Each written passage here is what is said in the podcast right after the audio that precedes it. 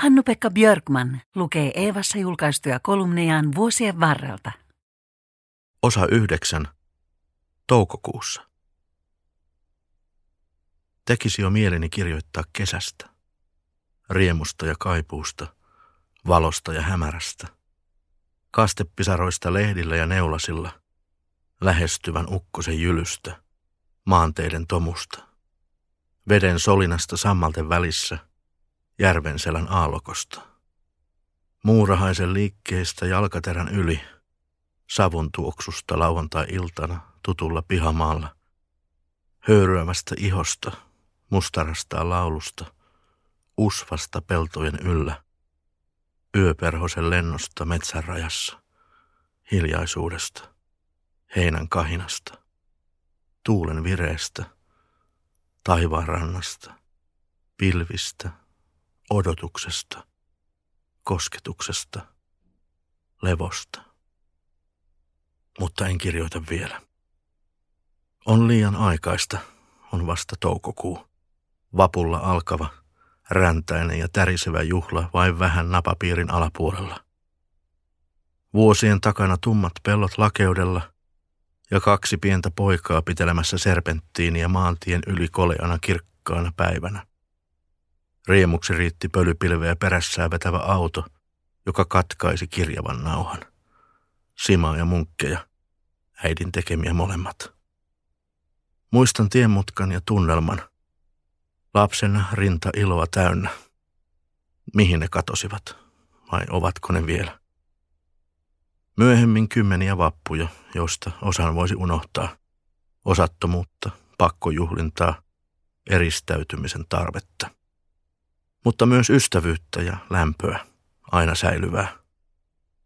Myöhemmin omien lasteni kasvot juhlapäiviä kirkkaammat, lapsuuteni toukokuuta. Ylioppilasjuhla. Olen kuvassa. Vaalea pellava puku päällä kuin Miami Vicein Don Johnsonilla. Eletään 80-luvun loppua. Oma auto jo alla. Lakkiaispäivänä matkalla lukiolta kotiin auto savuttaa. Ajan sen kahden männyn väliin ulkorakennuksen taakse ja jätän sinne. Lopullisesti. Mikään ei paina. Ei ole mitään painavaa. Toisin kuin nyt. Kaikkea leimasi odotus. Enemmänkin. Tieto siitä, että kohta tapahtuisi jotain. Katso valokuvaa nuoresta ylioppilaasta kotitalon nurkalla. Keltainen talo, edessä marjapensaat, iltapäivän valo – kuohuviinia ja sukulaisia, voileipäkakkua ja täytekakkua. Tyttöystäväni rusehtava kukkamekko. Hänen hymynsä. Nuoruus. Toukokuu. Koulun päättäjäiset. Alakoulun, yläasteen, lukion. Tervantuoksuinen kirkkopiha. Vaivaispoika kirkon portilla. Lapsena ihmetyksen aihe puun sisään putoavan kolikon kolahdus. Kivet ja ristit, suurten koivujen takaa siivilöityvä auringon valo, kevät takki ensi kertaa päällä. Vaaleat housut ja lenkkitossut, ruskeat, raskaat kirkon ovet, ahtaat penkit, virsikirja, hikiset sormet. Istutaan ja seistään. Suvivirsi Valo kirkon ikkunoiden takana. Pilvi kulkee taivaalla, oksat tuulessa, laiho laaksossa, niityt vihannoivat. Toukokuu. Vuosia myöhemmin teatterin edustalla vieraassa kaupungissa. Siristelemme silmiämme kuin pöllöt.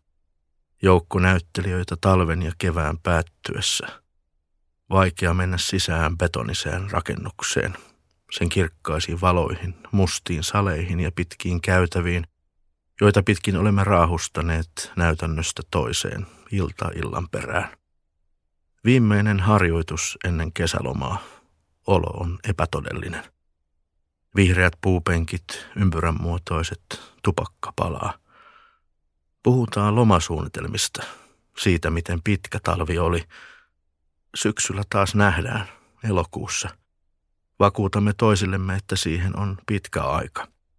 Hämärässä asuvat pöllöt, tupakat suussa, rivissä penkillä, vihreää ruohoa laattojen välissä. Joku huomaa sen toukokuussa. Ja kai rakkaimpana kaikista, tie, muukalaiselle yhden tekevä, tavallinen tie, jota reunustavat talot.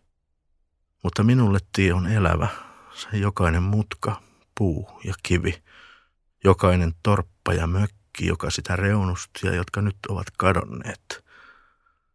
Ja kaikki ihmiset, jotka asuivat sen varrella, ja aurinko, joka paistoi pikkupojan selkään, ja tuuli, joka tuuli aina vastaan. Pajunkissat ja lammikot, korkeat männyt ja tiheät kuuset ja haukkuvat koirat pihoilla, ja talojen asukkaat, joita harva enää muistaa kuokkivat, lapioivat, muokkasivat maata. Ja pyörän selässä poika polkee pitkin pehmeää upottavaa tietä. Vesi juoksee vaahtona ojissa, metsä tuoksuu, koivuissa silmut. Väkevä riemu täyttää pojan rinnan. Kotitalon pihassa äidin hahmo. Haravoi.